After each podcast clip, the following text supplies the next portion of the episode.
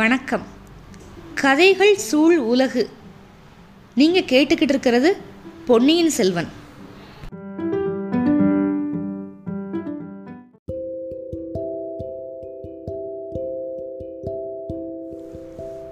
பொன்னியின் செல்வன் பாகம் ஒன்று, அத்தியாயம் ஐம்பத்து ஐந்து, நந்தினியின் காதலன்.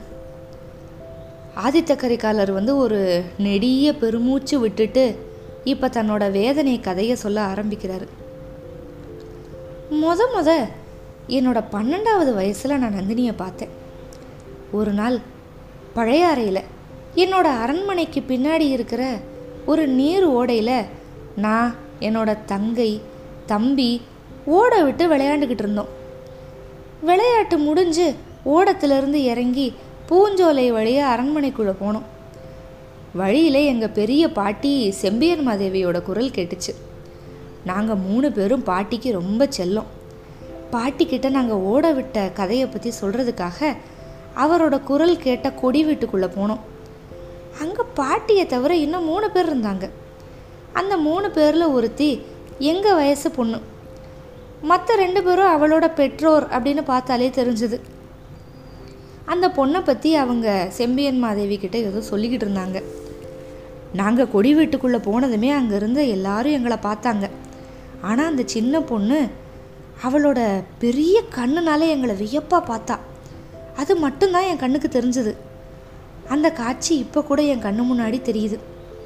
இப்படி சொல்லிட்டு கரிகாலன் வந்து வானத்தை அண்ணாந்து பார்த்து மௌனமாக இருந்தான். வானத்தில் அப்போ உலாவிய மெல்லிய மேகம் இருந்துச்சு, திரை மாதிரி. அந்த மேகத்திரைக்குள்ளே அந்த பொண்ணோட முகம் தெரிஞ்சிச்சோ என்னமோ நம்மளுக்கு தெரியல. ஐயா அப்புறம் சொல்லுங்க அப்படின்னு பார்த்திபேந்திரன் கேட்டதுக்கப்புறம் தான் அந்த உலகத்துக்கு வந்தான். கதையா திருப்பி தொடர்ந்தான். பாட்டிக்கிட்ட என்னோட தங்கை குந்தவை வந்து ஓட விட்ட கதையை வந்து சொன்னான். அதை கேட்டதுக்கப்புறம் என்னோட பாட்டி வந்து, என் கண்ணே, இந்த பொண்ணை பார்த்தியா, எவ்வளவு சூட்டிகையாக இருக்கா. இவங்க வந்து பாண்டிய தேசத்திலிருந்து நம்ம ஈசான சிவப்பட்டரோட வீட்டுக்கு வந்திருக்காங்க. கொஞ்ச நாளைக்கு இங்கே இருப்பாங்க. இந்த பொண்ணோட பேர் வந்து நந்தினி. இவளை உங்கள் விளையாட்டுலாம் சேர்த்துக்கோங்க. இவ வந்து உங்களுக்கு நல்ல தோழியாக இருப்பா அப்படின்னு சொன்னார். என்னோட தங்கைக்கு இது பிடிக்கலை அப்படின்னு நான் தெரிஞ்சுக்கிட்டேன். அதுக்கப்புறம் நாங்கள் மூணு பேரும் அரண்மனைக்கு போகிறப்ப குந்தவை சொன்னான், அண்ணா அங்கே ஒரு பொண்ணு இருந்தாலே எவ்வளவு அசிங்கமாக இருந்தால் பார்த்தியா, அவலட்சணமா. அவளோட முகம் ஏன் கோட்டானோட முகம் மாதிரி இருக்குது. அவளோட போய் நான் விளையாடணும்னு பாட்டி சொல்கிறாங்க. அவள் முகத்தை பார்த்தா என்னால் சிரிக்காமல் இருக்க முடியாது. நான் என்ன செய்கிறது அப்படின்னு சொன்னான். இதை கேட்டதும் எனக்கு ஒரு உண்மையை தெரிஞ்சிச்சு. அதாவது பெண்கள் வந்து பிறக்கிறப்பவே பொறாமையோடு தான் பிறக்கிறாங்க. ஒரு பெண் எவ்வளவு அழகாக இருந்தாலும் சரி, இன்னொரு பொண்ணு வந்து அழகாக இருக்கிறத அவங்களால சகிச்சுக்கவே முடியாது. எங்கள் குலத்தில் பிறந்த பெண்களில் என்னோடய சகோதரி குந்தவை வந்து ரொம்ப அழகு. அவளுக்கு இன்னொருத்தி ரொம்ப அழகாக இருக்கிறத பார்த்து பொறுக்கவே இல்லை. அதனால தான் அப்படி குறை சொன்னான். நான் என் சகோதரியை வந்து லேசலையெல்லாம் விடலை. அவள் கோபத்தை கிளறதுக்காகவே இல்லை இல்லை அந்த பொண்ணு அழகாக தான் இருக்கா அப்படின்னு அடிக்கடி வற்புறுத்தி சொன்னேன். ரெண்டு பேரும் சண்டை பிடிச்சோம்.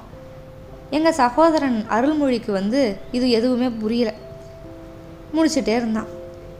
கொஞ்ச நாள் ஆச்சு. அதுக்கப்புறம் பாண்டிய நாட்டுக்கு யுத்தத்துக்கு போன என் தந்தையோடு நானும் புறப்பட்டு போனேன். பாண்டிய சைன்யம், அதுக்கப்புறம் பாண்டியர்களுக்கு உதவியாக இலங்கை அரசன் அனுப்பின சைன்யம், இது எல்லாத்தையும் முறியடித்தோம். அதுக்கப்புறம் வீரபாண்டியன் வந்து ஓடி ஒழிஞ்சுக்கிட்டானா இல்லை போர்க்களத்தில் செத்து போயிட்டானா அப்படின்னு எங்களுக்கு எதுவுமே தெரியல. வீரபாண்டியன் காணோம். அதுக்கப்புறம் பாண்டிய சைன்யத்துக்கு உதவியாக வந்த இலங்கை வீரர்கள்லாம் பின்வாங்கி ஓடி போயிட்டாங்க. அவங்கள துரத்திக்கிட்டு நாங்கள் சேதுக்கரை வரைக்கும் போனோம். செத்து போனவங்க போக மற்றவங்க எல்லாம் கப்பல் ஏறி தப்பிச்சு போயிட்டாங்க. அடிக்கடி பாண்டியர்களுக்கு உதவியாக படைகள் அனுப்பி தொல்லை கொடுத்துக்கிட்டே இருந்த இலங்கை மன்னருக்கு ஒரு புத்தி புகட்டணும் அப்படின்னு என்னோடய அப்பா ஆசைப்பட்டார். கொடும்பாளூர் சிறிய வேளார் தலைமையில் ஒரு பெரிய படையை இலங்கைக்கு அனுப்புறது அப்படின்னு முடிவு பண்ணிட்டாரு. இதுக்கு தேவையான கப்பல்கள், தளவாடங்கள் இதெல்லாம் சேகரிக்கிறதுக்கு கொஞ்சம் நாள் ஆச்சு. ஆனாலும் நாங்கள் அங்கேயே இருந்து கப்பல்களில் படையெல்லாம் ஏற்றி அனுப்பினோம். மாதோட்டம், அதாவது இலங்கையில் இருக்கிற இடத்துல நம்ம வீரர்கள் எல்லாரும் பத்திரமா போய் இறங்கிட்டாங்க அப்படிங்கிற செய்தி தெரிஞ்சுக்கிட்டு தான் அங்கேருந்து நாங்கள் சோழ நாட்டுக்கு வந்தோம். மறுபடியும் நான் பழையாறை வந்து சேர்றதுக்கு ரெண்டு வருஷத்துக்கு மேலே ஆயிடுச்சு. மதுரை பக்கத்துலேருந்து ஒரு அர்ச்சகர் பொண்ணு வந்திருந்தா அப்படிங்கிறத நான் அடியோடு மறந்துட்டேன். பழையாறைக்கு வந்தப்போ இப்போ என்னோடய சகோதரியும் அந்த பொண்ணும் அடையாளமே தெரியாத அளவுக்கு வளர்ந்துட்டாங்க. இப்போ அவங்க ரெண்டு பேரும் நல்ல தோழிகள் மாதிரி பழகுறாங்க. நந்தினி வளர்ந்துருந்தது மட்டும் இல்லை, ஆடை ஆபரணங்களில் ஜொலிச்சுக்கிட்டு இருந்தா. அதுக்கெல்லாம் காரணம் என்னோட தங்கை தான்.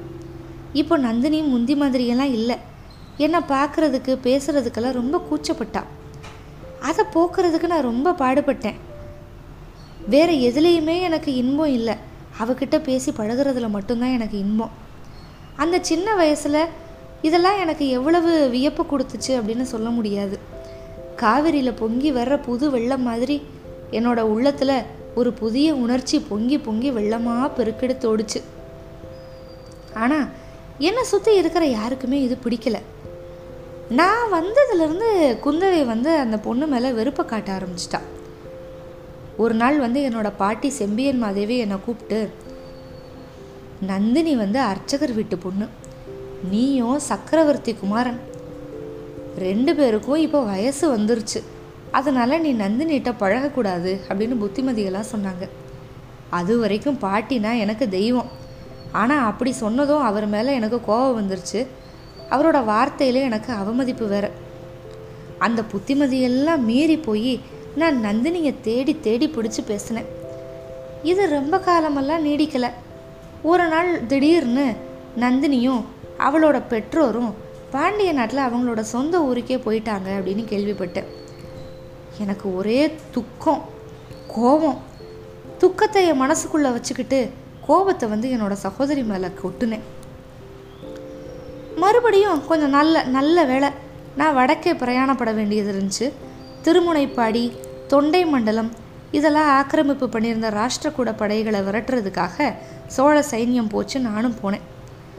அப்போ தான் நீயும் நானும் சந்தித்தோம். அப்படியே இணைபிரிய நண்பர்களாயிட்டோம். இப்போ கதையை மறுபடியும் சொல்கிறாரு தொடர்ந்து. மலையமான அரசரோட உதவியோட நீ நான் ராஷ்டிரக்கூட படைகளோட போரிட்டோம். பாலாருக்கு வடக்க அவங்கள துரத்தி துரத்தி அடித்து காஞ்சி நகரை பிடிச்சோம். அப்போ தான் இலங்கையிலிருந்து அந்த கெட்ட செய்தி வந்துச்சு. நம்ம படை அங்கே தோத்துருச்சு, கொடும்பாளூர் சிறிய வேளாறு இறந்துட்டாருன்னு தெரிஞ்சிச்சு. இதை கேட்டதும் அதுவரையும் பாலைவனத்தோட மத்தியில் பாறை குகையில் ஒளிஞ்சிருந்த வீரபாண்டியன் புத்துக்குள்ளேருந்து பாம்பு வெளியே வர்றது மாதிரி வெளியே வந்துட்டான். மறுபடியும் சைன்யத்தை திரட்டிக்கிட்டு மதுரையை கைப்பற்றி மீட கொடியை ஏற்றிட்டான். இதெல்லாம் கேட்டப்ப உனக்கும் எனக்கும் எப்படிப்பட்ட வீர ஆவேசம் வந்துச்சு அப்படின்னு உனக்கு ஞாபகம் இருக்குல்ல? நம்ம ரெண்டு பேரும் உடனே புறப்பட்டு பழையாறைக்கு போனோம். அப்போவே எங்கள் அப்பாவுக்கு அவ்வளவா உடல் நலம் சரியில்லை, கெட ஆரம்பிச்சிருந்துச்சு. கால்களில் சுவாதீனம் குறைய ஆரம்பிச்சிருந்துச்சு. ஆனாலும் சக்கரவர்த்தி வந்து போர்க்களத்துக்கு கிளம்ப ஆயத்தமாக இருந்தார். வேணான்னு நான் தான் தடுத்தேன்.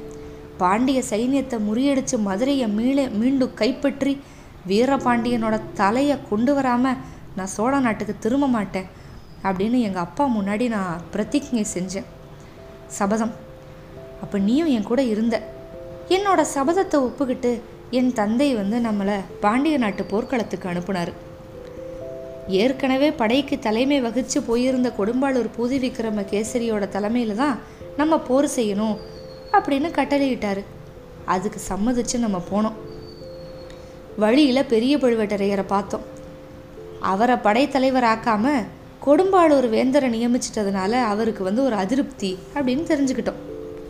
ஆனால் அதுக்கப்புறம் என்னாச்சுன்னா, நம்மளோட போர் ஆவேசத்தை பார்த்துட்டு சேனாதிபதி பூதி விக்ரம கேசரி யுத்தம் நடத்துகிற பொறுப்பை நம்மக்கிட்டேயே ஒப்படைச்சிட்டாரு. அந்த யுத்தத்தில் நம்ம ரெண்டு பேரும் ஏதேதோ வீர செயல்கள்லாம் செஞ்சோம். பாண்டிய சைன்யத்தை முறியடித்து மதுரையை பிடிச்சிட்டோம். அதோடு நம்ம திருப்தி அடைஞ்சோமா? இல்லை. மறுபடியும் பாண்டிய சைன்யம் வந்து தலையெடுத்துடக்கூடாது, அப்படி நிர்மூலமாக்கிடணும் அப்படின்னு நினச்சோம். செதறி ஓடின வீரர்களை நாலா பக்கத்துலேயே துரத்திட்டு போய் ஒருத்தன் கூட மிச்சம் இல்லாமல் துவம்சம் செஞ்சிடணும் அப்படின்னு படை வீரர்களுக்கு வந்து கட்டளையிட்டோம். நம்ம மட்டும் ஒரு வலிமையான ஒரு சின்ன படையோட பாண்டியனை துரத்திக்கிட்டு போனோம். உயரமாக பறந்த மீனக்குடி பாண்டியன் எந்த திசையை நோக்கி ஓடுறான் அப்படிங்கிறத நம்மளுக்கு காட்டுச்சு.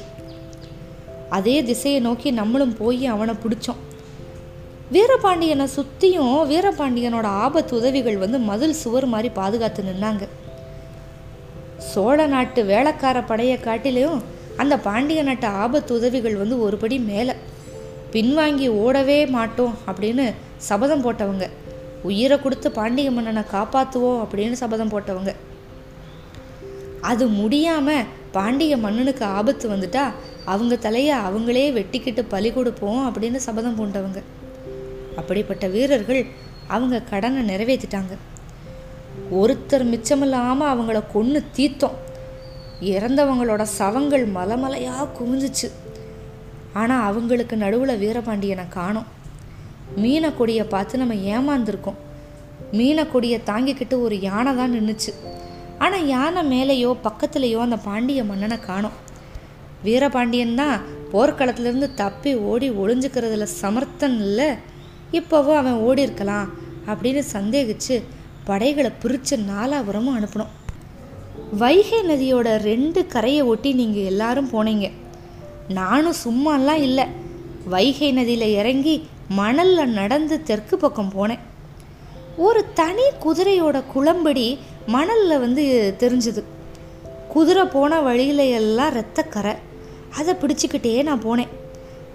வைகையாரோட மத்தியில் தீவு மாதிரி வந்து ஒரு சோலை இருந்துச்சு.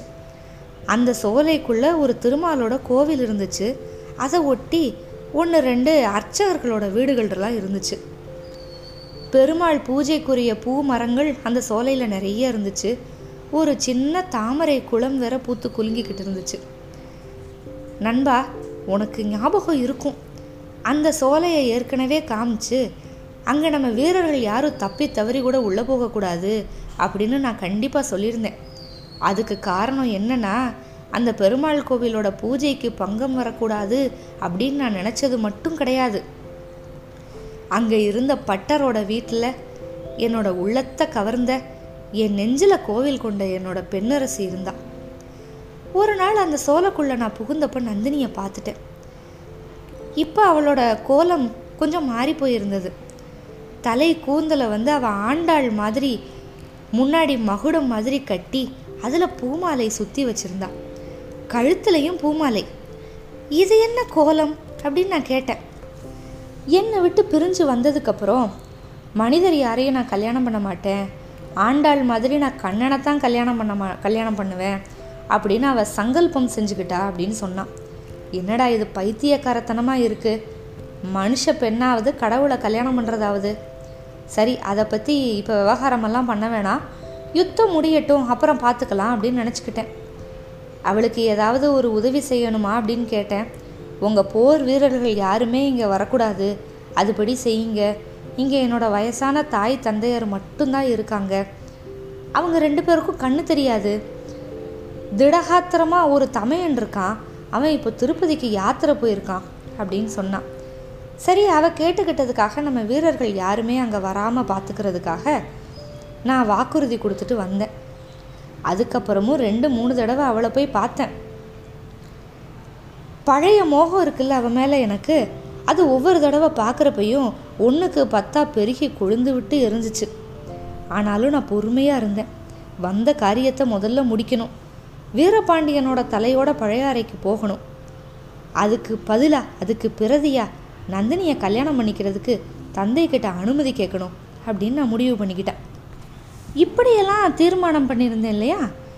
இப்போ அந்த ஒற்றை குதிரையோட குளம்படி வந்து அந்த சோலைக்குள்ளே போகுது. இதை பார்த்ததும் எனக்கு அளவே இல்லாமல் ஒரு வியப்பு ஆத்திரம். மேலே உள்ளே போய் பார்த்தேன். அடர்ந்த மரங்களுக்கு நடுவில் வந்து ஒரு குதிரையை கட்டியிருந்தாங்க. சரி, தப்பிச்சு வந்தவன் வந்து இந்த குடிசை வீட்டில் தான் இருக்கணும் அப்படின்னு நினச்சிட்டு நேராக நந்தினி வீட்டுக்கு போய் பலகனி வழியாக உள்ளே பார்த்தேன். நண்பா, அங்கே நான் பார்த்த காட்சி பழுக்க காய்ச்சின இரும்பில் என் நெஞ்சில் கோடு போட்டது மாதிரி பதிஞ்சிருக்கு. ஒரு பழைய கைத்து கட்டிலில் வீரபாண்டியன் படுத்து கிடக்கிறான். நந்தினி அவனோட தாகத்துக்கு தண்ணி கொடுத்து குடிக்க வைக்கிறான். அவளோட முகம் எப்பவுமே இல்லாத அளவுக்கு அழகாக இருக்குது. அவளோட கண்ணில் ரெண்டு துளி கண்ணீர் ததும்பி நிற்கிது. என்னை மீறி வந்து ஆத்திரத்தோட கதவை பட்டார்னு உதச்சி திறந்துக்கிட்டு உள்ளே போயிட்டேன். காயங்களை கட்டிக்கிட்டு இருந்த நந்தினி என்னைய பார்த்ததுமே அதை நிறுத்திட்டு முன்னாடி வந்தா. சாஷ்டாங்கமாக நமஸ்காரம் பண்ணி எந்திரிச்சு நின்னா.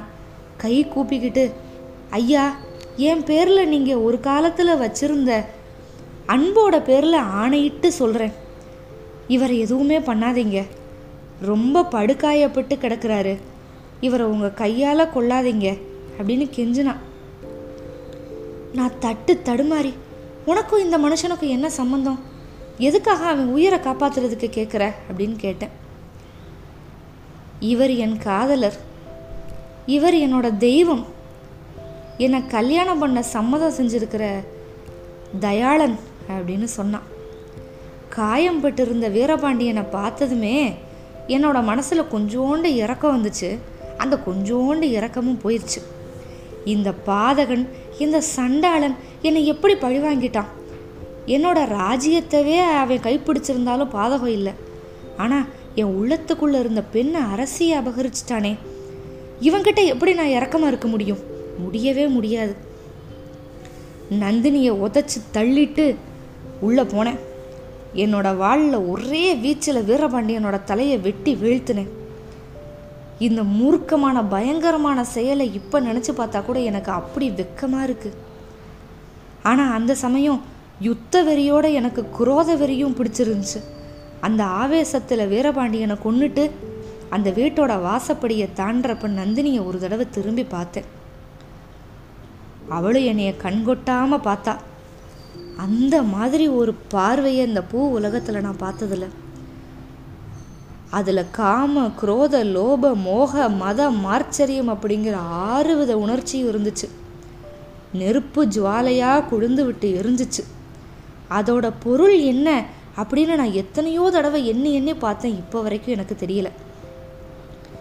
அதுக்குள்ளே நீயும் என்னை தேடிக்கிட்டு வந்துட்ட. நிறையா பேர் வந்துட்டாங்க. வீரபாண்டியனோட தலையில்லாத உடம்பையும் இரத்த சிந்தன தலையையும் பார்த்துட்டு எல்லாரும் வெற்றி கோஷம் செஞ்சீங்க. ஆனால் என்னோட நெஞ்சில் விந்திய மலையவே வச்சது மாதிரி ஒரு பெரிய பாரம் அமிக்கிக்கிட்டு இருந்துச்சு. நம்ம ஏற்கனவே நந்தினியோட கதையை ஆழ்வார்க்கடியான் வாயிலாக நம்ம கேட்டிருக்கோம். ஆனால் ஆதித்த கரிகாலன் சொல்கிறதும் கிட்டத்தட்ட அதே கதை தான். ஆனால் ஆதித்த கரிகாலரோட பார்வையிலிருந்து இந்த கதையை கேட்குறோம். எப்படி ஆதித்த கரிகாலர் மனசில் ஒரு பாரம் இருந்துச்சோ அந்த மாதிரி இந்த கதையை கேட்டதும் நமக்கும் இருக்குது. அதுக்கப்புறம் என்ன ஆச்சு? நந்தினி எப்படி வீரபாண்டியரை வந்து காதலர் அப்படின்னு சொன்னா? அதுக்கப்புறம் எப்படி பழுவேட்டரையரை கல்யாணம் பண்ணா? இதெல்லாம் மேற்கொண்டு பார்க்கலாம். காத்திருங்கள் அத்தியாயம் ஐம்பத்து ஆறுக்கு. நன்றி.